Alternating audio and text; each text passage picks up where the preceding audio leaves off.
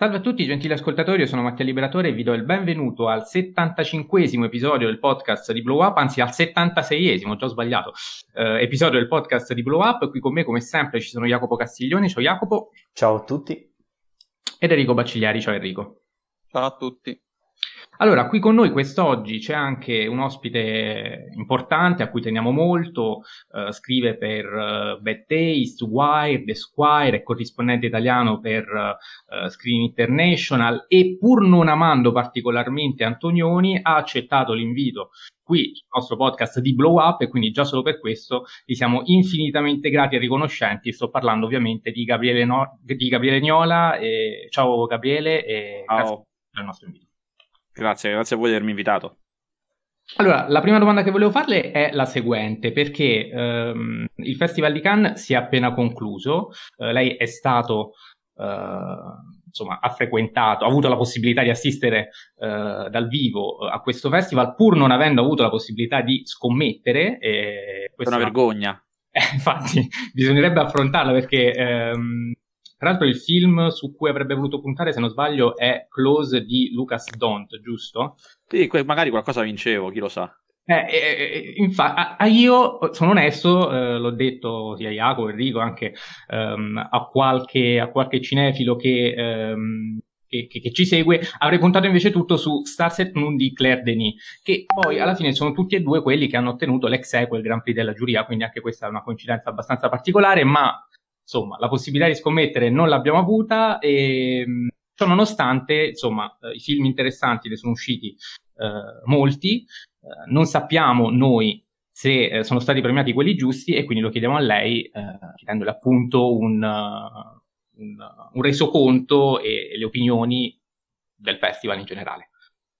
Allora, il, um il festival è stato interessante, nel senso che pensavo peggio. All'inizio, alla partenza, eh, ero rassegnato e pensavo che sarebbe stata una carrellata di vecchi nomi. In realtà, in tutta la seconda parte, che è stata quella con mm, meno nomi noti, è stato molto molto interessante. Ci sono stati anche dei bei film. Poi, purtroppo, eh, cioè, ognuno si fa il suo festival, nel senso che io, per esempio, non ho visto neanche un film di un certain regard. E già questo, no, non posso parlare per quella sezione che invece è quella con gli esordi, i secondi film, cioè sono, roba importante, però per una serie di ragioni non ho visto neanche uno. Io ho visto concorso e fuori concorso sostanzialmente eh, e già ho faticato a vederli tutti. E, ehm, per cui eh, inevitabilmente è un resoconto monco quello che faccio, però dalla parte di concorso si sono viste delle cose abbastanza interessanti. Sostanzialmente è stato un festival interessante. Questo è il, il sunto della risposta. Perfetto. E ehm, invece qual è però eh, il film che da giurato che lei non è avrebbe, avrebbe premiato? È uno di quei casi in cui veramente avevo pochi dubbi perché mi, sembra, mi è sembrato assurdo non aver premiato con La Palma il film di Park Chan-wook per, per tante ragioni, non solo perché tecnicamente è mostruoso, mostruoso.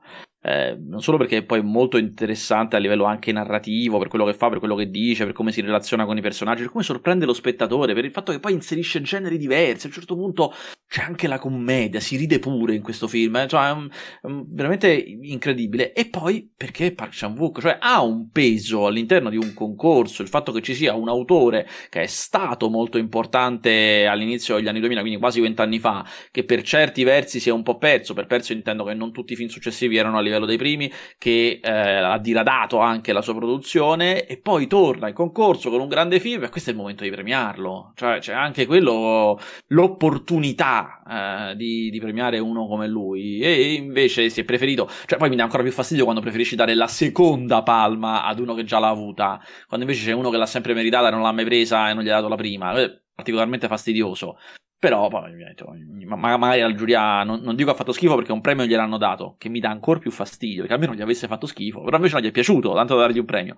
Però è probabile che non fossero tutti d'accordo, è probabile che fosse una di quelle situazioni in cui una parte della giuria stava messa come me, con la bava alla bocca, e invece l'altra parte proprio gli aveva fatto schifo, e quindi il compromesso è che almeno qualcosa hanno rimediato.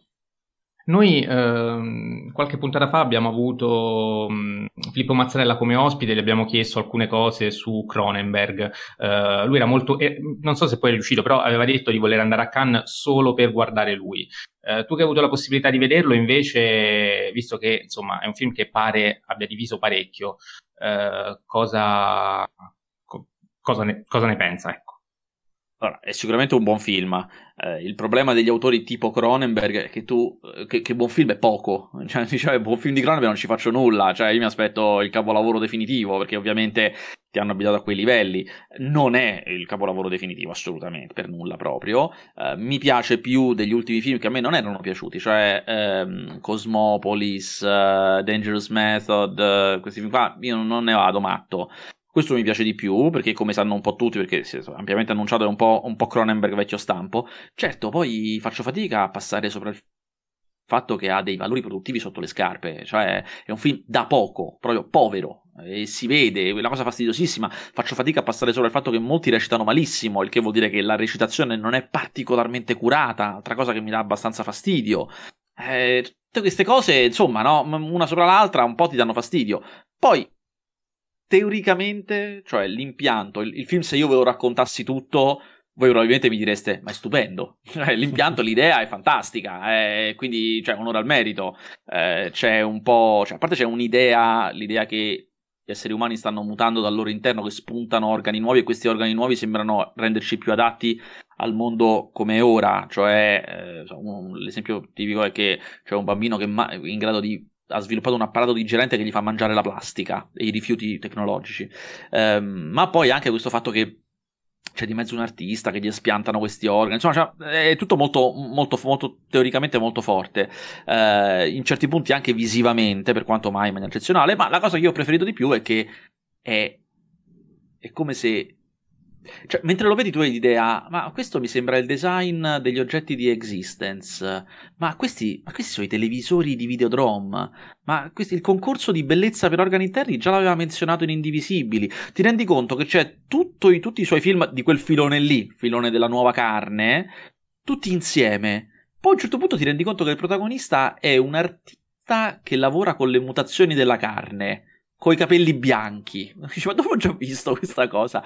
E insomma, a un certo punto comincia a capire che abbastanza palesemente è lui. È un, fi- cioè, è un personaggio di finzione che mette in scena Cronenberg con tutta la sua carriera in diversi punti. Addirittura il titolo è il titolo di un film che già aveva, già aveva fatto. Insomma, e questo è ancora più interessante. Come una specie di film retrospettiva, a- a- autobiografia, autocurriculum in film. È, è interessante. Non è esaltante, cioè al momento in cui, ok, riconosco tutte le citazioni e mi compiaccio con me stesso di aver riconosciuto le citazioni, ma insomma, in sé non è esaltantissimo, è interessante e ok, eh, potevamo aspettarci un pizzico di più. Enrico. Eh, a proposito, io volevo fare una... le volevo farle una domanda proprio su, sulla questione di eh, premiare un non premiato e l'importanza del, eh, dei riconoscimenti. Eh, mi ricordo che lei l'anno scorso, eh, nello, nel solito articolo di recap eh, su Bad Taste, eh, disse eh, per Faradi, eh, ha firmato l'ennesimo capolavoro e ancora non ha vinto la palma ed era un gran premio. Quest'anno si è ripetuta la situazione però con Park Chan-wook in cui invece il premio era per la regia eh, quanto è importante effettivamente vincere un premio e quanto anche il premio può eh, inficiare l'artista. Eh, penso ad esempio a eh, Malik che in vent'anni non fa un film, poi vince la Palma d'Oro e inizia a dirigere un film dopo l'altro in pochi anni e sempre con la promozione ehm, il, da, dal regista vincitore della Palma d'Oro. No, no, il premio è fondamentale, importantissimo. Cioè, il premio è anche una maniera, la Palma d'Oro, il Leone d'Oro o l'Oscar, insomma i premi principali, una maniera di sostenere l'artista. Gli esempi che hai fatto sono tutti corretti, ma ne voglio aggiungere un altro anche io. Pensa a quello che è successo a Miyazaki dopo che ha vinto l'Orso d'Oro. La circolazione dei suoi film è cambiata radicalmente e quindi anche la maniera in cui potevano essere finanziati. Fosse accaduto negli anni Ottanta, avremmo un'altra carriera di Hayao Miyazaki. Eh, quindi sì, eh, un premio fa veramente tutta la differenza del mondo, perché detto, adesso lo dirò proprio in maniera cinica e banale, eh, i film eh, vengono, mh, vogliono essere presi dai grandi festival internazionali perché così, una volta che sei stato preso in concorso, fuori concorso è, vieni venduto di più agli altri paesi, a un prezzo maggiore proprio, si alza il prezzo. Ovviamente figurati se vinci, vinci si alza ancora di più il prezzo, figurati se vinci la Palma d'Oro, cioè il prezzo maggiore che si può pagare in assoluto. Ecco, quindi nel momento in cui i film di questa persona X eh, sono passati ai festival e uno noto addirittura ha vinto, eh, ovviamente anche quelli successivi verranno pagati di più. Diventa uno costoso, semplicemente. Tutti vogliono quindi produrre e coprodurre i suoi film perché ci sono soldi da fare. Soldi più o meno garantiti, almeno a stretto giro. Eh. Poi è chiaro che se infila 4-5 film orrendi, poi le cose cambiano. Però insomma, a stretto giro tutti ti vogliono. E tutti ti vogliono vuol dire che sei quasi libero di fare finché vuoi. Insomma, no, eh, cambia tutto. Pensate appunto a Asghar Farhadi dopo che ha vinto, dopo che ha fatto quell'anno incredibile con una separazione, culminato con l'Oscar, ha fatto il film in Francia, poi ha fatto il film in Spagna, cioè lo vogliono tutti da tutte le parti. Io ho avuto la, la, la, l'incredibile fortuna di intervistarlo, Farhadi, e lui mi diceva che ogni mese riceve una richiesta di serie TV americana che non fa per tutte ragioni sue, eccetera, eccetera. Però per dire, no, come ti cambia, come ti cambia la vita con una cosa del genere. E quindi sì, pensate a Park Chan-wook, che è uno amatissimo, se avesse vinto la Palma d'Oro, cambiavano parecchie cose. Jacopo. Io, io concordo in pieno, peraltro, con questo discorso. Sì, vabbè, noi l'abbiamo detto più volte, anche nelle varie puntate sugli Oscar ci battiamo sul fatto che comunque poi piacciono o no i premi, quello se ne discute, però la loro importanza, come tutti i premi, insomma, eh, ce l'hanno eh, anche a livello semplicemente produttivo. Quindi sottoscriviamo tutto. Jacopo, vai. Sì, volevo aggiungere, penso anche soltanto a quelle realtà più orientali, anche vicine a Miyazaki, per esempio quelle di Satoshi Kon o Kitano, che grazie a premi o anche non premi, è bastata soltanto la candidatura, cioè il concorso a, a Paprika per, eh, eh, per, diffondere il proprio cinema d'animazione. Quindi eh, da questo punto di vista i tre festival europei sono molto molto rilevanti. E volevo chiederle invece ehm, quali sono in questo momento, eh, visto che eh, stiamo assistendo già al successo, al trionfo del, di Top Gun Maverick, quali sono le realtà produttive che... Mh, mm, che ritiene più interessanti in questo momento. A me, per esempio, viene eh, l'Annapurna Pictures, il plan B di, di, di Brad Pitt, ma ce ne sono altri. Quale preferisce lei e perché? È una domanda difficilissima. Allora, prima di tutto voglio dare una risposta banale, eh, cioè a me una delle realtà produttive che più mi entusiasma, mi incuriosisce, ogni volta mi sorprende sono i Marvel Studios, cioè una delle, no, delle cose più grandi e, e, le ragioni possiamo immaginarle tutte, perché comunque la maniera in cui pensano il cinema è stranissima, è, a livello proprio produttivo, eh, perché poi i film, sì, sì. a loro modo, belli o brutti che siano, spesso sono convenzionali, però il progetto che esiste dei Marvel Studios è, è incredibile a suo modo.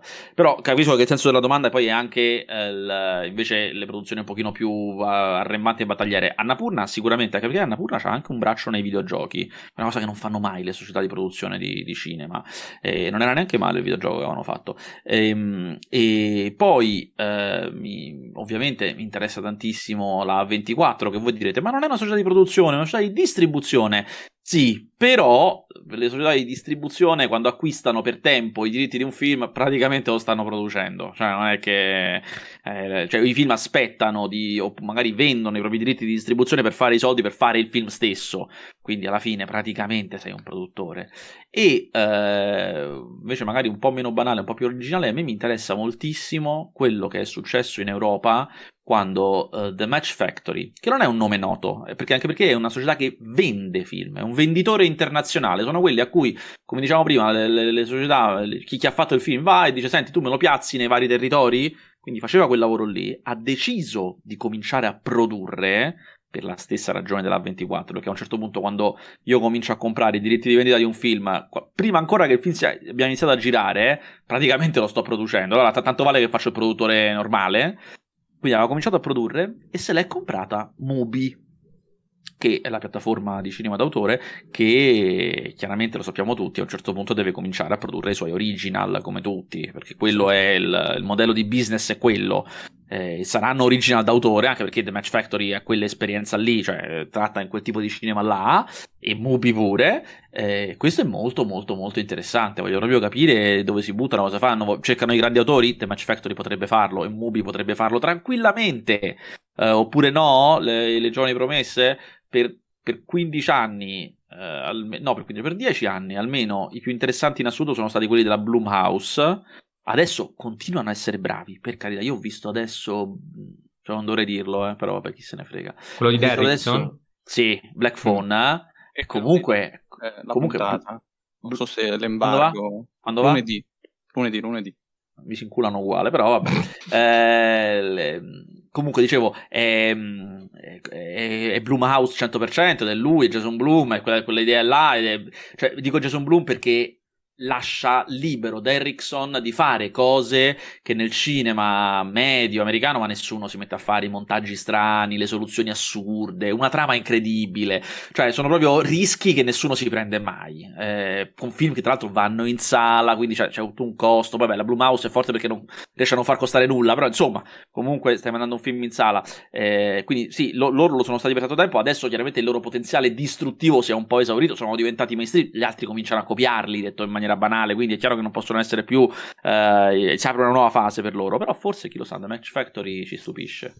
Chi lo sa, chi lo sa. E invece per, per spostarci mh, subito in, in Italia, eh, visto che si parla sempre di cinema italiano, poi il, il, i David di Donatello sono, si sono conclusi eh, poche settimane fa. Eh, a proposito di realtà produttive, come può fare l'Italia a, a migliorare il, il, proprio cinema da questo punto di vista, ispirandosi magari a quelle, a quelle realtà che abbiamo appena citato o, oppure ad altre? Guarda, eh, la cosa strana dell'Italia, inevitabilmente qualsiasi discorso non può che partire da quello che è successo, cioè non potendo prevedere il futuro, posso solo basarmi su quello che è successo in passato, che non vuol dire che succederà di nuovo, però è l'unica cosa che abbiamo. Eh, l'Italia non si ispira mai a nessuno. Cioè, quando pure si, è fatto, no, in certi momenti di addirittura i registi si cambiavano nome in nomi stranieri per fingere di essere internazionali, poi facevano film totalmente originali italiani, cioè lo spaghetti western, noi lo chiamiamo western, ma non ha niente del western, ha zero del western, solo i cavalli del western. È una cosa completamente diversa, come i poliziotteschi non hanno niente dei polizieschi, non, non c'è proprio quella struttura minimamente, cioè tutta un'altra cosa. Eh, quindi noi sì, ci ispiriamo, ma sempre un po' per finta. Eh, io credo che poi il, le nostre vere risorse per farcela ce le abbiamo dentro di noi, ce le troviamo di solito dentro di noi. Eh, sappiamo tutti che ci sono delle. Prima erano degli autori, Adesso sono diventate delle case di produzione, perché questi autori hanno messo su delle case di produzione che vogliono con tanta forza fare delle cose diverse. Alle volte gli riescono, alle volte meno. Sono Matteo Rovere che ha fondato Groenlandia, Ascent Groenlandia, che sono due, e eh, Mainetti che ha fondato Goon Films, che al momento produce solo i suoi film, ma secondo me a un certo punto comincerà a produrre quelli degli altri. Addirittura Guaglianone ha una sua società di sviluppo progetti che è un pochino più vago, però insomma, eh, che, che, con la quale vuole fomentare un po' di cose particolari, strane e diverse. Eh, ci sono società che facevano film, e facevano film banali, che si sono messe a fare serie, e hanno cominciato a fare serie eccezionali. Sono Catleia, Wildside, e si sono fatte comprare dai colossi esteri, che dovrebbe, dovrebbe dargli una mano e non lo so se. Que- che, che, che, è la cosa che mi stupisce di più. Cioè, è chiaro che loro sanno bene quello che fanno. Eh, però quello che. loro sanno qualcosa che noi non sappiamo. Cioè, che un prodotto come Bang Bang Baby, che è bellissimo, bellissimo, non l'avrebbero mai fatto per il cinema. E evidentemente quello che loro sanno è che Bang Bang Baby al cinema è buttato, buttato, non, non, lo va a vedere nessuno, non può essere un successo, non ci sono possibilità di fare quelle cosa, quella cosa bene al cinema e farci anche un ritorno economico che valga la pena. E invece, evidentemente, in televisione venduta da Amazon Prime funziona. Ma è bellissimo. E chi l'ha fatto? L'ha fatto Andrea Di Stefano. Andrea Di Stefano aveva fatto un film qualche anno fa che non si è visto nessuno, era un film a basso costo americano. Eh, molto bello che non si è visto nessuno. Poi fa Bang Bang Baby ed è un successo. Non lo so, sono tutte cose che un po' ci devono far pensare. Io ho una mia. Cioè, ognuno ha la sua risposta. E forse la risposta di quelli come me è quella che meno andrebbe ascoltata perché non facciamo quel lavoro là, ne facciamo un altro. Però inevitabilmente poi ognuno ha la sua. Ehm, io sono convinto che è una questione di promozione, cioè eh, l'Italia è indietro anni luce su come si promuovono i film. Da noi nel nostro paese i film americani vanno bene, ci sono problemi, la gente li va a vedere, i film italiani non li va a vedere nessuno. Quando vai a guardare i dati delle piattaforme, delle TV on demand, quel divario non è così forte, le persone in TV li guardano i film italiani, cioè non c'è un disamore per i film italiani, non è che non li sopportano, non li vogliono vedere, non li vogliono vedere al cinema. Perché non li vogliono vedere al cinema? Probabilmente quello che mi viene da pensare a me è che non, la nostra promozione non è in grado di creare il film evento, non è in grado di eh, creare quell'hype eh, che spinge le persone eh, al cinema. E eh, abbiamo anche gioco facile a dire: sì, ma che hype vuoi creare intorno al nuovo film di Massimiliano Bruno? Ed è vero, verissimo. Però poi avevamo Freaks Out, avevamo Diabolic, film era facilissimo creare hype, facilissimo. E non ce l'abbiamo fatta per niente. Quando è uscito Freaks Out, cioè, lo sapevamo noi, dove per noi intendo noi appassionati, ma eh, chiunque parlasse al di fuori della propria cerchia non sapeva minimamente l'esistenza di un film chiamato così, anche se c'erano i cartelloni in città, eh, un film chiamato così, che è, ste- che è di quello di Gigrobo, che invece poi è andato bene, è un film che, noto, lo chiamavano Gigrobo, non lo sapeva nessuno. E questo è un fallimento epico. Poi è chiaro che non può, non può, incassare, è evidente, anche perché i film non rimangono più in sala due anni come negli anni Ottanta, non, non, funziona così. E quindi quello è un, io credo sia un problema gigantesco. La promozione di Freaks Out è iniziata un mese prima, è impensabile. I film Marvel, la promozione inizia un anno prima, un anno. Inizia con, dicendo il titolo. C'è questo titolo che uscirà nel 2022 e poi comincia. Character poster, teaser, trailer, indiscrezioni, tutta una macchina oliatissima, uguale per tutti i film. Io questo posso far citare un'esperienza personale. Eh, io sono stato su set a fare la set visit, che è una cosa giornalistica, vai lì, fai, eh, su set di film grandi italiani. Eh, l'isola dell'Oro, eh, non l'isola delle rose, scusate, eh, Smetto quando voglio il secondo, eh, il primo re, che hanno, basta, questi due, e um, e quando vai nei set chiaramente tu raccogli materiale ma loro ti dicono sì ma ti diciamo noi quando pubblicare non è che torni a casa e pubblichi perché fa parte della strategia poi troppo presto, sarebbe troppo presto ora che stiamo girando. E mi hanno sbloccato il materiale mm, meno di un mese prima dell'uscita una follia una follia cioè non capita con i set americani ma anzi cioè quelle sono le, le set visit sono tra le prime cose che cominci a far uscire però proprio è una mentalità, è un, è un, problema. È un problema che io credo che loro lo sappiano. Cioè, se lo so io, di certo lo sanno loro, questo sì, poco ma sicuro. Ma probabilmente deve essere molto complicato cambiarlo. Ma eh, io eh, in parte ho già risposto, però una domanda eh, che stavo per farle riguardava proprio Freaks Out, perché noi durante la puntata sui David di Donatello ci siamo, mh, mm, c'è stato un dibattito molto acceso sul premio eh, alla, alla, produzione che ha ricevuto. Eh, perché eh, ok premiare lo sforzo produttivo di realizzare un film del genere, ehm, però produttivamente parlando, l'ho già anticipato lei, è, è, stato un fallimento, numeri alla mano. Certo. Ma non solo, ti posso dire di più, e non solo è stato un fallimento perché lo è stato, ma non poteva essere un successo, cioè non c'erano possibilità che facesse 20 milioni, eh. certo. non è proprio una cosa fattibile, quindi non, era un film senza speranza di ritorno. Eh, o quantomeno di un ritorno adeguato all'investimento. Tuttavia, eh, secondo me, alle volte sbagliamo a ragionare, a fare ragionamenti per il cinema italiano come si fanno per il cinema americano. I film italiani, quando partono, quando si comincia a girare, sono coperti cioè eh, tutti sono rientrati dei loro soldi. Che questo è il grosso problema, perché poi nessuno è spinto a, ad incassare, sì, perché guarda, alla fine vince dipende, sempre. Dipende come la vedi, dipende come la vedi. Io lo capisco il tuo ragionamento, certo, no, non posso permettermi di fare delle cose, poi come andrà, andrà, certo, sicuramente. Eh, però è anche vero che il cinema europeo, in tutti gli stati, più o meno, in maniera diversa, più o meno funziona così, ed è anche uno dei segreti della grandezza del cinema europeo, perché alcuni dei film più importanti che noi abbiamo fatto in Italia eh, che hanno girato di più nel mondo.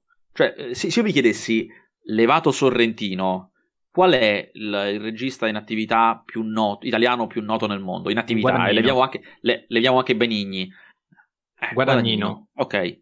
I suoi film non hanno incassato niente, cioè non hanno incassato le cifre che sono costati, assolutamente. Ma ti dirò, è comunque, eh, se dicessi dopo Guadagnino? Garrone. L'occhio Rosi, Garrone. Eh, vabbè, no, insomma, no, bell'occhio. No, no, non sono questi, no. È Alice Dorvacher. Questa ah, è una vero. cosa che nessuno direbbe mai comunque, perché è chiaro che anch'io se non l'avessi visto dati alla mano avrei detto, bah, Garrone. Bellocchio proprio ultimo, proprio ultimo veramente. eh, Rosi e cose sono comunque un cinema molto più di nicchia, già, già da nicchia, perché invece Richard Fager non è di nicchia, ma insomma, già più di nicchia. Ma mh, mm, le, le, vittorie ai festival, lei ha vinti parecchio, ha partecipato parecchio, eh, tutte queste cose contano tantissimo, sono film molto distribuiti. Eh, un, i nostri attori più famosi all'estero, a parte Servillo, eh, non sono Favino, per esempio, che da noi è il più famoso ma di tanto, ma è Alvaro Wacker.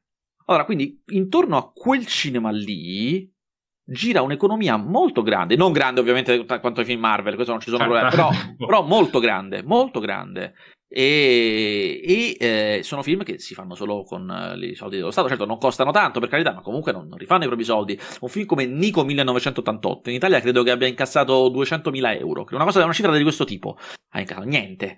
Eh, ma è un film a grande produzione internazionale con un'attrice premiatissima. Insomma, eh, è un film bellissimo, tra l'altro. E eh, è un film che ha girato tantissimo. Ora, quella stessa cosa per la quale noi diciamo sì, però è un problema che eh, i film sono, partono già coperti, dall'altro lato è quello che ci consente di produrre cose che in Italia non funzionerebbero, però sono molto belle, funzionano molto, vendono molti premi, insomma, hanno, hanno diciamo tutto un altro perché, mettiamola così. Enrico. Eh, ci spostiamo un attimo dal, dall'ambito produttivo. Eh, Volevo farle una domanda eh, che nasce anche da una lezione che ha tenuto al corso di Paolo Noto al DAMS mm-hmm. di mhm. Bologna, eh, a cui che, io... Che memoria però, eh? Cioè, questo proprio... Venire a, a, chiedermi conto di quella roba. Vediamo che, che ho detto. ho detto... No, si, si, era parlato del, del taglio critico eh, e lei col fatto che scrive anche in diverse testate, eh, se qualcuno la legge da, in ogni testata, nota che c'è un eh, diverso approccio, anche magari in uno stesso film, ehm, recensito in due testate differenti. Eh, e io volevo chiederle se può ampliare questo ragionamento e soprattutto se eh, il taglio critico eh, si, ehm, diciamo, si percepisce anche quando cambia il formato della recensione. Non so, una recensione lunga piuttosto che una mini recensione. Poi lei scrive pure dei tweet spesso molto brevi, perché appunto i tweet hanno il limite dei caratteri, che secondo me riassumono perfettamente a volte certi film e certe produzioni. Allora, beh, per, un po' per forza, perché eh, l, cioè, il lavoro del critico è un lavoro, cioè intendo che è una cosa che a un certo punto una persona si siede e dice, eh, mo, mo la devo fare sta cosa, cioè mo, mi devo, mo come la faccio?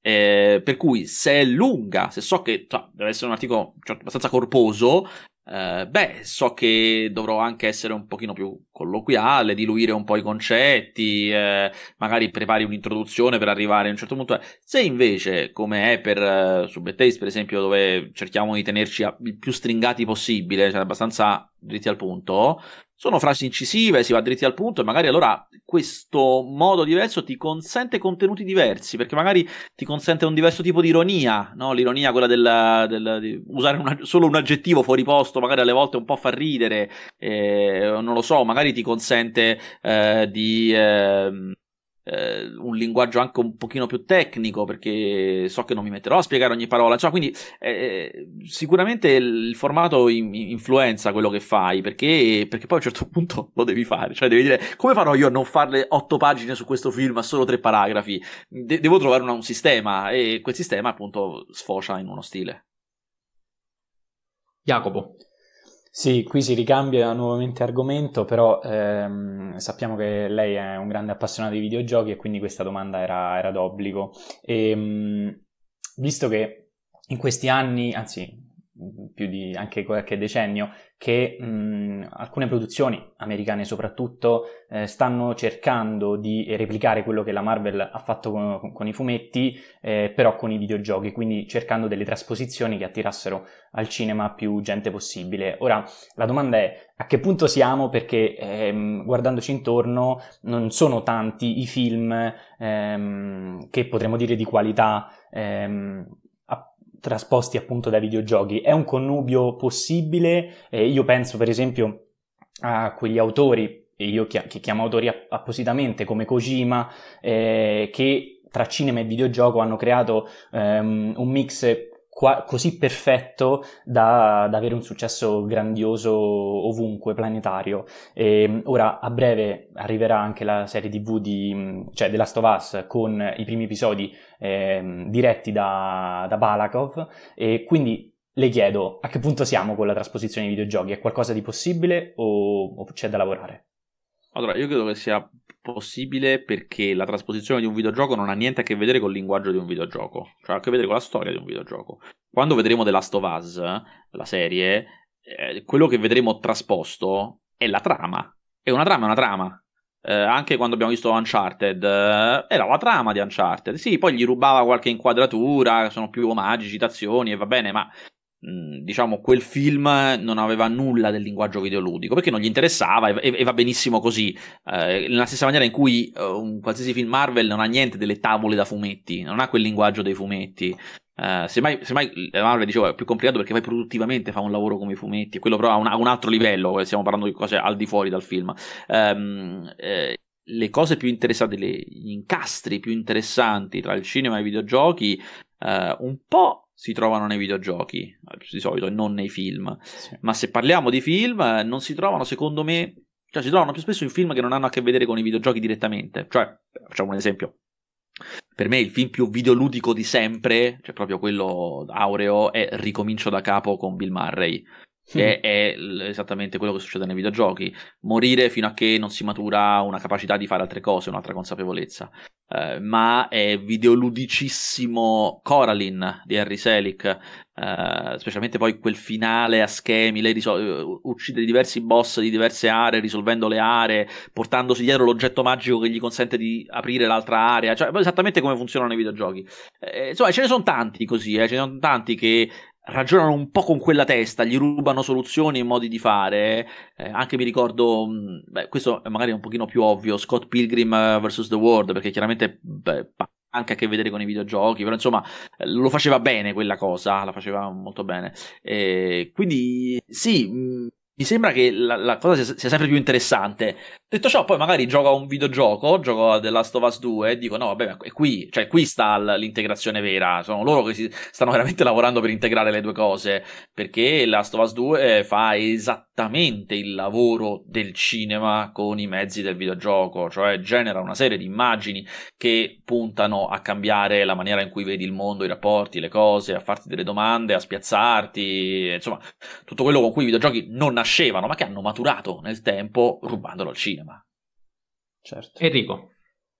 Eh, oltre ad avermi ricordato che devo ancora acquistare e giocare The Last of Us 2, eh, iniziamo con eh, le domande degli ascoltatori. La prima eh, ce la fa Roberta Martinelli eh, che eh, chiede al giorno d'oggi, con il precariato e la crisi finanziaria sempre più imperante, vale ancora la pena di iscriversi a corsi di laurea di cinema facoltà che ti forma in modo teorico, eh, lasciando la pratica il più delle volte in secondo piano. Mi riferisco in particolar modo al DAMS, che se non si fa il critico, eh, visto che non si insegna un vero e proprio mestra- mestiere, entrare nel mondo cinematografico o semplicemente nel mondo del lavoro è estremamente difficoltoso.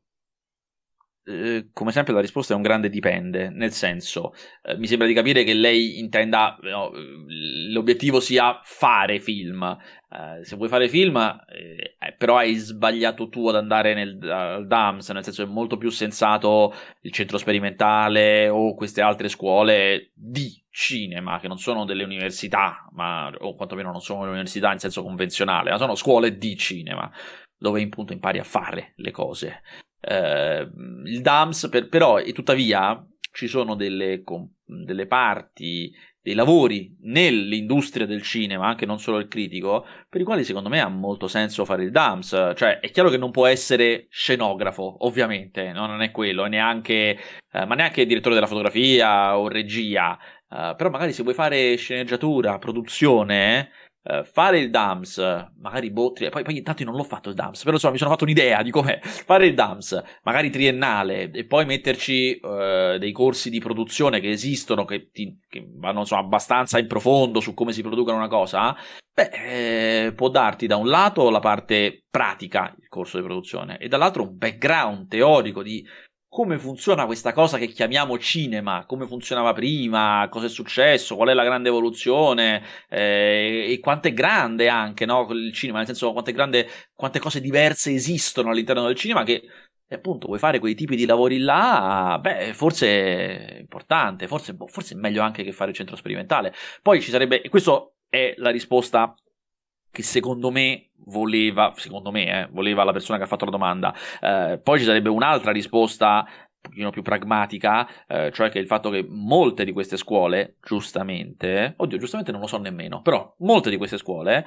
mh, mm, specialmente quelle di specializzazione, sono collegate alle aziende, nel senso che poi ti fanno fare gli stage, eccetera, eccetera, e questo comincia a inserirti nel mondo del lavoro e quindi spesso vanno anche scelte eh, nella misura in cui eh, possono davvero inserirti. Eh, quindi non stiamo neanche più parlando di cosa impari, ma stiamo parlando di quanto ti aiutano a iniziare a lavorare e anche quello è una cosa abbastanza fondamentale. Ci sono le migliori e le peggiori. Non, non, non, non te lo dico io perché non lo so, perché sono fuori dal mondo dello studio da anni.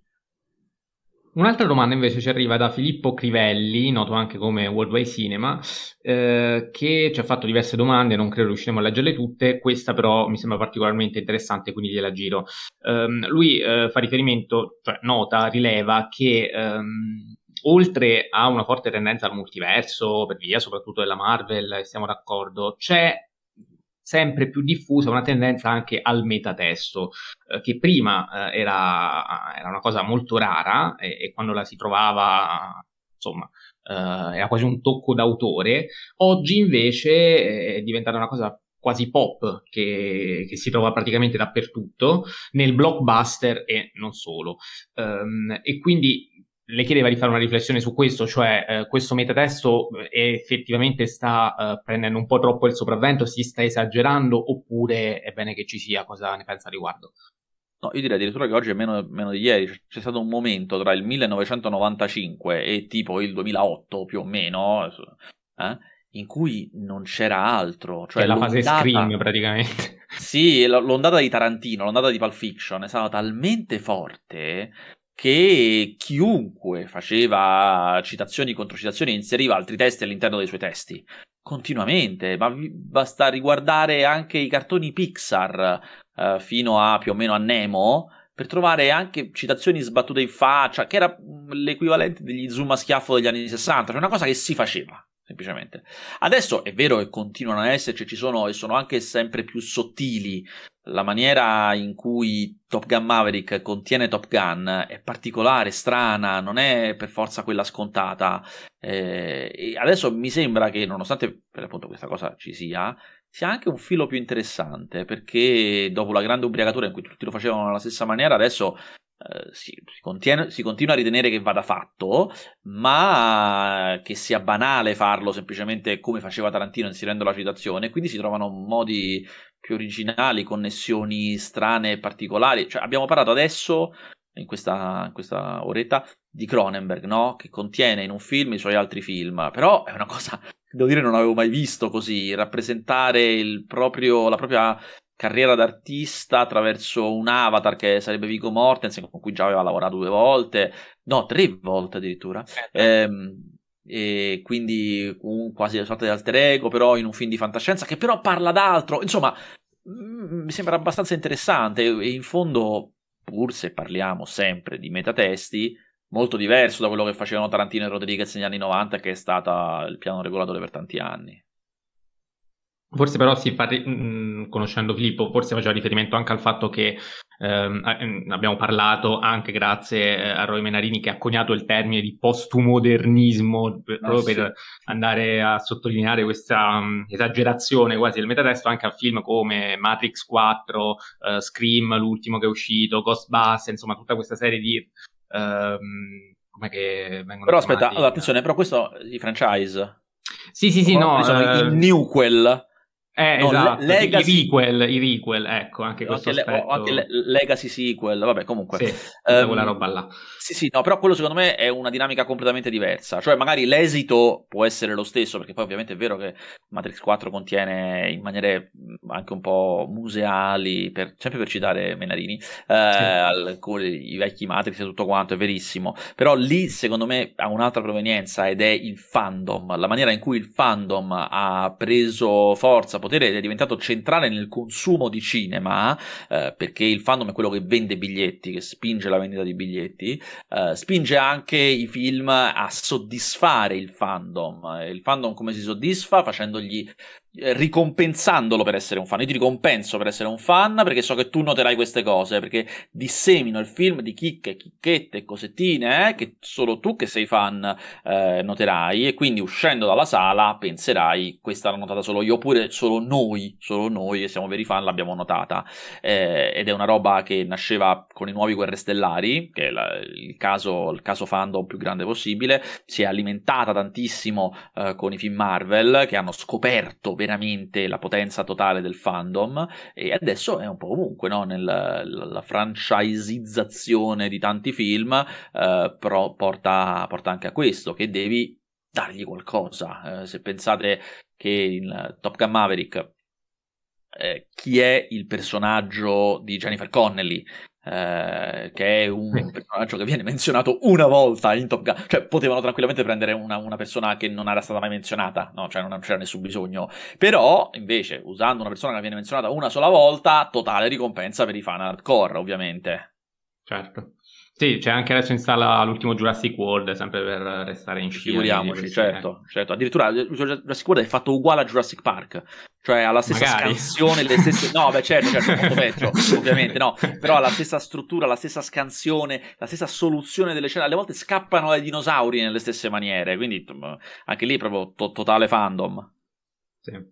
E, um, un'altra domanda invece che ci è arrivata da uh, un nostro ascoltatore, Lorenzo Casbarra, um, è la seguente, cioè fa bene vedere film brutti, perché noi ci eravamo interrogati proprio nella puntata precedente, se non sbaglio, proprio parlando di Jurassic World um, su, su, questo aspetto. E anche qui una volta, eh, un po' di tempo fa, abbiamo letto un editoriale di Roy Menarini che faceva riferimento al fatto che tante volte per un critico eh, anche la quantità alla lunga paga e eh, si può trasformare in qualità rispetto alla valutazione di un film, perché avendone visti tanti, avendo visto anche quindi eh, tanti film brutti, cogli più facilmente quando un film è veramente brutto e quando non lo è. Hai comunque parametri di riferimento maggiori, questo era un po' il suo discorso. Uh, cosa ne pensa riguardo, se è d'accordo oppure no?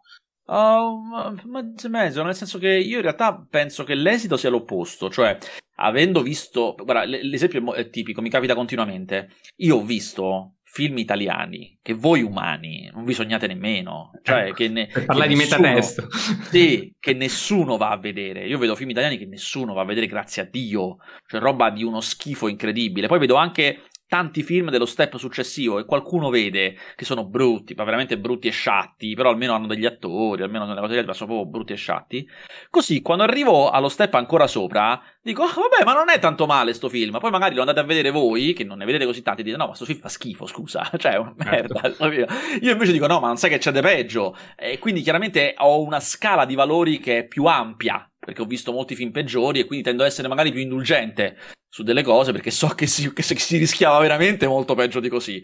E, ehm, però dall'altro lato sono convinto che sì, serve a vedere film brutti, che il cinema lo si capisce anche capendo che cosa non è cinema, anzi alle volte è più facile, uh, specialmente all'inizio, io mi ricordo che a me mi è servito tanto vedere una quantità di film brutti, vecchi, eh, eh che poi è ti insegna anche a capire che non è vero che una volta il cinema era migliore, cioè quantomeno non necessariamente, è eh, che la selezione naturale fa sì che i film brutti degli anni 50 non ci arrivano a noi, cioè semplicemente non, non, non, nessuno ne parla e non ci arrivano. Quelli che, che, conosci degli anni 50 sono film belli, hanno retto il tempo. Poi quando cominci a scavare, eh, voglio vedere tutti i film di Mario Camerini, una certa roba inguardabile, orrenda proprio. Ma non solo, ma io ho visto per una mia fissa, io sono un appassionato di Satyajit Rai, che è un regista cingalese eccezionale, vi consiglio a tutti la trilogia di Apu o Giorni e Notte nella foresta, sono film bellissimi. Il, pensate, il primo cineasta che è mai uscito dall'India, ovviamente Festival di Cannes, è uscito a livello autoriale negli anni 50 e 60, allievo di Rossellini nel periodo che stette in India, fece il suo primo, cioè, fece il suo primo film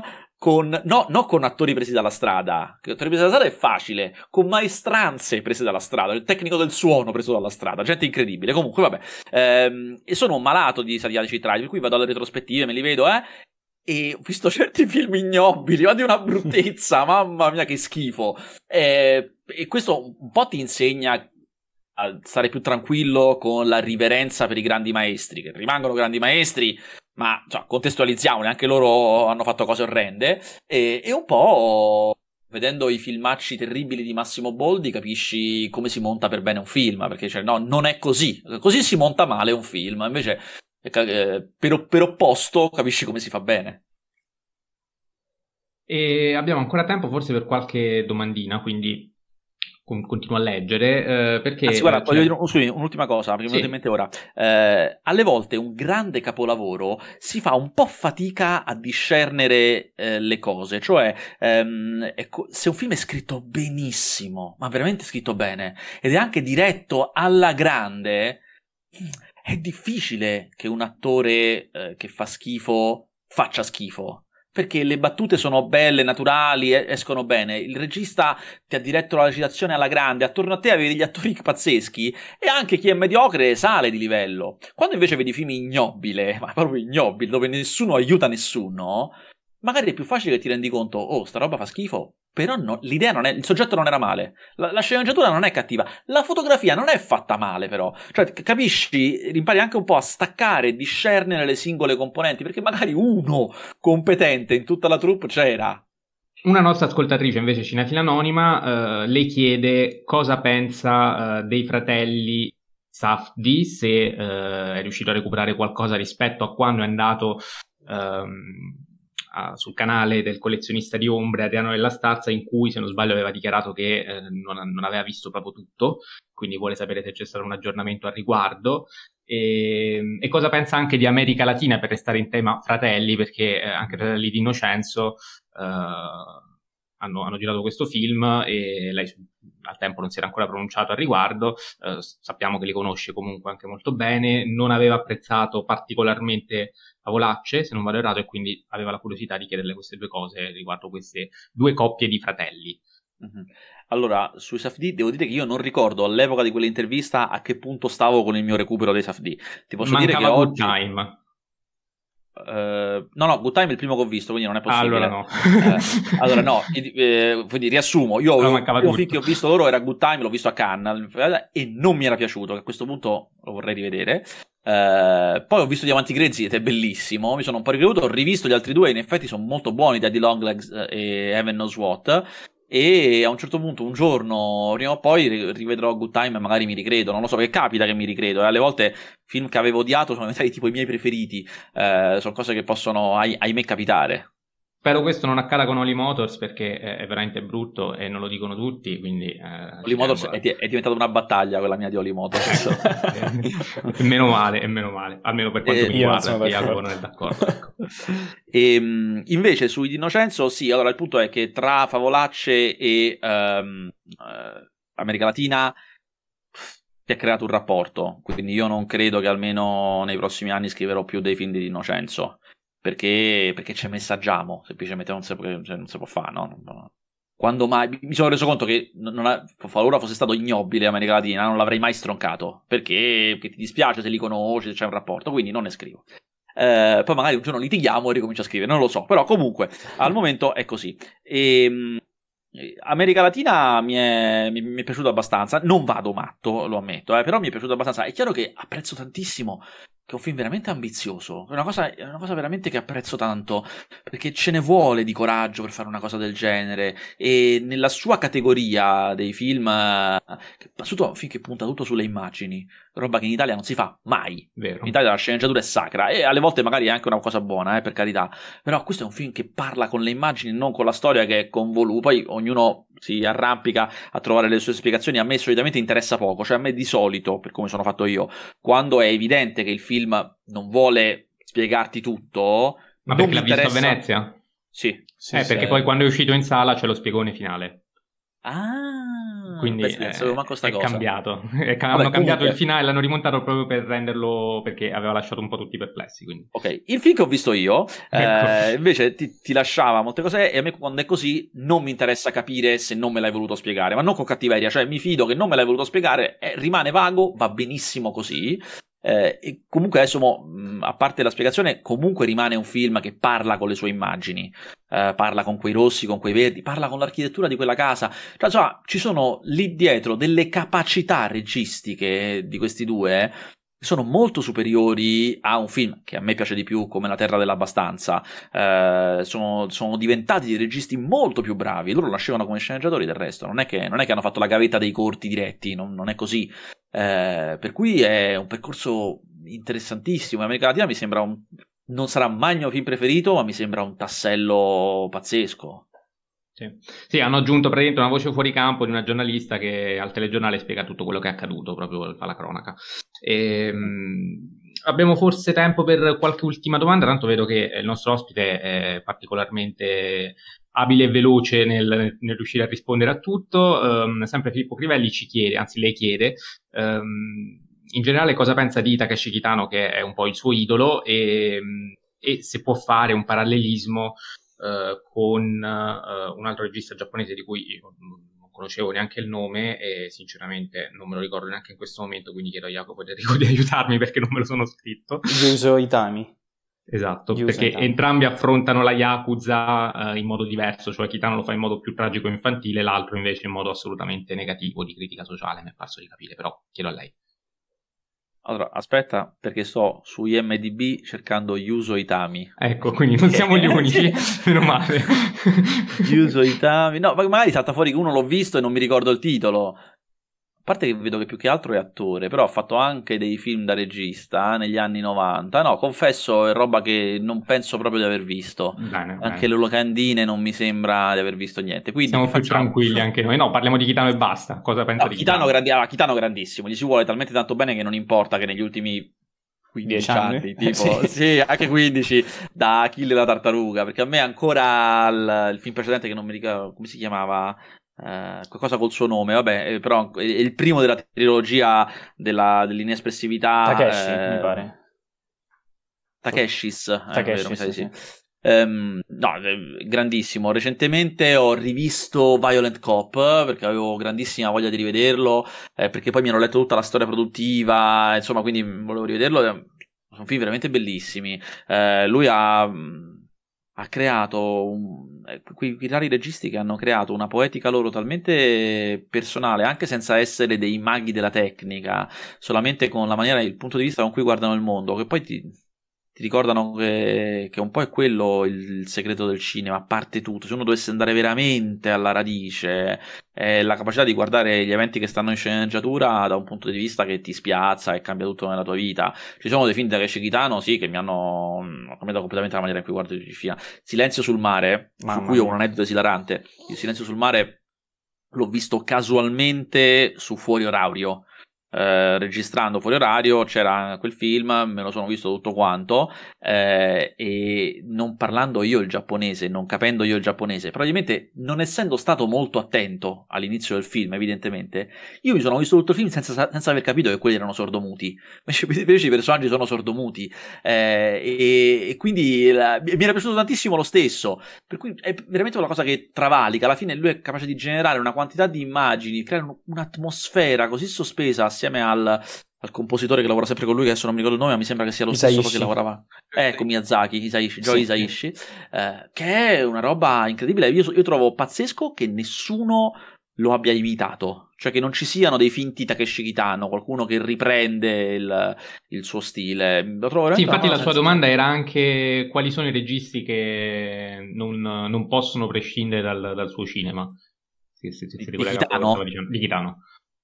Ma sai che credo Refn forse, ma non so neanche se Refn poi gli piaccia Kitano, però ha quella stessa maniera di eh, raffreddare l'azione e farla esplodere, cioè di voi sapete no che nei film quando sta per arrivare uno sparo, nei film, diciamo nei film americani che sono quelli più codificati, eh, quelli più sicuri anche, eh, quando sta per arrivare uno sparo, la musica sale, lo sguardo si fa intenso e noi inconsciamente cominciamo a capire, ok, arriva lo sparo, sono pronto, Mentre invece Kitano si inventa questa cosa che la violenza potentissima esplode dal niente, dal nulla, totalmente inattesa. E Refn spesso riprende questa cosa, cioè cambia i tempi del film, di quello che crediamo del film. Ciò che pensiamo debba funzionare velocemente, lui lo rallenta tantissimo e funziona lo stesso. Eh, ciò che pensiamo debba essere lento e caricato lo fa avvenire in un secondo.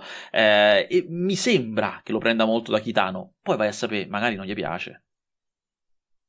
Perfetto, ultime due domande di rito, queste sono proprio lapidarie, quindi eh, non danno altro tempo né a lei né ai nostri ascoltatori. La prima, qual è il film a cui è emotivamente più legato?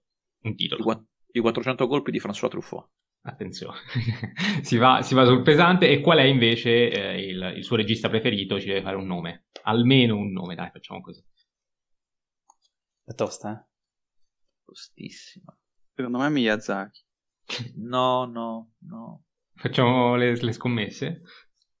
Ah, è una cosa difficilissima. Beh, vabbè, è una domanda così... Sì, cioè, così ricorrente. Io non voglio, non voglio, dire una, voglio dire una cazzata, perché, cioè, perché allora, mi viene in mente Truffaut, poi penso, sì, ma ci sono anche dei film di Truffaut che fanno veramente schifo, quindi magari posso trovare di meglio. Poi penso penso Vittorio De Sica sicuramente, però poi perché qualcuno alla fine mi piacciono più quelli tecnici a me, perché non... Eh, allora, guarda, sono indeciso tra due, perché uno non glielo posso fare, sono indeciso tra due. Va bene, va bene. Eh, Akira Kurosawa, Akira Kurosawa, che veramente è tutto pazzesco, tutto, eh, infatti. Cioè, senza, senza, limiti. Cioè, addirittura c'è quella fase finale di Akira Kurosawa, di film brutti, ovviamente brutti, quelli prodotti da, da, da Coppola e tutto quanto, eh, che comunque hanno delle immagini fuori dalla grazia di Dio, anche se sono film brutti. Cioè, e veramente sono in pochi che riescono a fare bene i film brutti. È veramente difficile. E poi probabilmente quello che ancora mi squassa di più forse è Marty Scorsese. Oh, perfetto. Ottime risposte. Capito, poi ho tenuto, ho tenuto, fuori Federico Fellini, ma come si può tenere fuori Federico Fellini? Cioè, eh. uno che quando fa l'horror lo fa benissimo e non è un regista di horror, fa le commedie sono pazzesche. C'è un film di Federico Fellini che mi ha colpito tantissimo, si chiama Il bidone, che ho visto re- relativamente da poco, non conoscevo bene, che contiene un, è un film di quelli più lineari di Fellini, cioè non di quelli sognanti, insomma, perché è uno dei, dei, dei primi, è una storia di dopoguerra che contiene a un certo punto una festa in casa festa in casa di persone, che evidentemente si capisce dal film era una cosa che si faceva molto nel, nel, nel, nella ricostruzione, eh, e, ed è una festa delirante, assurda, potente, fortissima, troppo, esagerata, che dice tantissimo. Poi sono andato a vedere, uh, come si chiamava quel film di Zemeckis con Marion Cotillard e Brad Pitt, uh, quello Seconda Guerra Mondiale, lei forse... Lied. Forse no. Lied. E c'è la stessa scena della stessa festa, lo stesso concetto di queste feste del dopoguerra estreme, con le donne che si baciano, cioè incredibile. Fellini era cioè, nel 50 lo faceva, avanti, avanti 60 anni. È un regista pazzesco pure quello. Eh. I, I, neri di La Dolce Vita e di Otto e Mezzo, ma chi, chi li ha mai fatti i neri così? Cioè, li faceva anche uh, Kira Kurosawa. Infatti, dovrei andare a vedere se prima o dopo. Comunque, vabbè, questi sono, sono questi. Perfetto, perfetto. Va bene, allora eh, noi la ringraziamo eh, ancora una volta per essere stato nostro ospite. Ricordiamo ai nostri ascoltatori, non l'ho detto all'inizio, che eh, potete ascoltare anche Gabriele Gnola su Cellulite Celluloide, è un podcast che trovate anche eh, su Spotify dove state ascoltando probabilmente anche questo, che si trova su altre piattaforme, però insomma vediamo. ma anche... se, Dio vuole, se Dio vuole, dopo due anni di gestazione dovrebbe uscire anche un mio podcast personale. Ecco che il momento giusto produ- per pubblicizzarlo. Sì, che il produttore di questo podcast, eh, questo alle volte penso, mannaggia a me che me lo sono fatto produrre da qualcuno e quindi non lo gestisco, dalle altre penso, mi hanno dato veramente tanti soldi, bravo Gabriele che te lo sei fatto produrre. eh, il produttore di questo podcast, per ragioni, di, siccome sta mettendo su una piattaforma, eh, ti aspetta a farlo uscire perché dobbiamo uscire tutti insieme, non tutti quanti, però de facto io l'ho inventato, l'ho ideato a marzo del 2020, l'ho finito un anno fa e, e niente. Quindi forse, le puntate sono già registrate? L'ho fatto, finito! Forse Attenzione, in autunno incredibile. Sì, sì. Non si sa. Non si e sa. Il, nome, il nome neanche Top Secret. Uh, secondo me alla fine lo cambiano perché comunque è un produttore abituato a cambiare le cose. Eh, eh, perché sa, si può anche dire, tanto si saprà, non è che è Lucky Red che tira fuori una piattaforma di, di podcast, eh, quindi è un produttore abituato a fare cinema, abituato ad avere una sua voce in capitolo, e al momento si chiama Storyboard, però boh, lo cambieremo? Non lo so. Io no, questa è no. già un'anticipazione che normalmente le produzioni italiane impediscono, quindi grazie. Io, io comincio, comincio la campagna promozionale da ora. esatto, molto americano. E, ovviamente saluto e ringrazio anche Jacopo Castiglione, ciao Jacopo. Ciao a tutti, grazie, grazie ovviamente a Gabriele Niola per essere stato con noi e soprattutto per quest'ultima ehm, parentesi felliniana, visto che ogni, a ogni episodio io salutando dico sempre via Fellini e quindi... Eh, Ora... Un regista che veramente, cioè, a parole lo, lo nominano tutti, è molto nominato, ma di fatto i, fi- i, suoi film non li conosce nessuno. Sono film che non vengono visti perché non vengono trasmessi in televisione, perché non, non so, le GIF non girano sui social network, c'è tutta una serie di meccanismi per i quali eh, sono film che nessuno guarda. Eppure ne, non facciamo altro che parlare di Fellini. No, nessuno ah, guarda ris- rispetto a ladri di biciclette. Io sono sicuro che molta più gente ha visto ladri di biciclette rispetto a eh, 8 e no. mezzo o che i soliti ignoti sia più visto della dolce vita o che... No, secondo me no. Non lo so. Uh, la grande guerra è più visto di Amarcord. Sotto e mezzo sicuramente, sulla dolce vita. No, la, so. guerra, guerra, la, grande guerra più vista di Amarcord non, non, non, è possibile. Io sono, invece sì. io secondo me sì, perché no. a scuola dieci anni fa mi facevano vedere la grande guerra, mi facevano vedere la tri biciclette, e Chaplin, però non mi facevano vedere la dolce vita. Vabbè, comunque era una buona scuola, Jacopo. Perché sì, sì, sì. io vedevo il nome della rosa. Se poi, bene, ci sarebbe, quindi... poi, ci sarebbe, tutto, tutto una, una, un'intera cosa da fare sui registi italiani incredibili di, di cui non si parla più. Uh, Pietrangeli, Germi, cioè la gente è pazzesca, faceva cose, Bolognini, faceva cose fuori dalla grazia di Dio. Ma... Antonioni. ma si parla di Antonioni invece, capito? Cioè, quella è la cosa che io impazzisco. Vabbè. Saluto e ringrazio anche Enrico Baccigliari. Ciao Enrico. Tutti grazie, ringrazio anche io Gabriele Niola e viva Antonioni così almeno controbatto. Sempre viva! Va bene. Saluto e ringrazio anche tutti voi ricordandovi che il prossimo lunedì usciremo con ogni probabilità eh, con um, una puntata dedicata a 3-4 film, adesso vediamo, vi aggiorneremo con le storie, di eh, Marco Bellocchio, e, mh, approfittando finalmente, quindi tenendo fede anche alla promessa di eh, parlare di, di, Esterno Notte, che è, è, uscito giovedì 9 giugno, la seconda parte ovviamente è uscita giovedì 9 giugno nelle sale, quindi correte a vederla, e, e nulla, ci sentiamo il prossimo lunedì.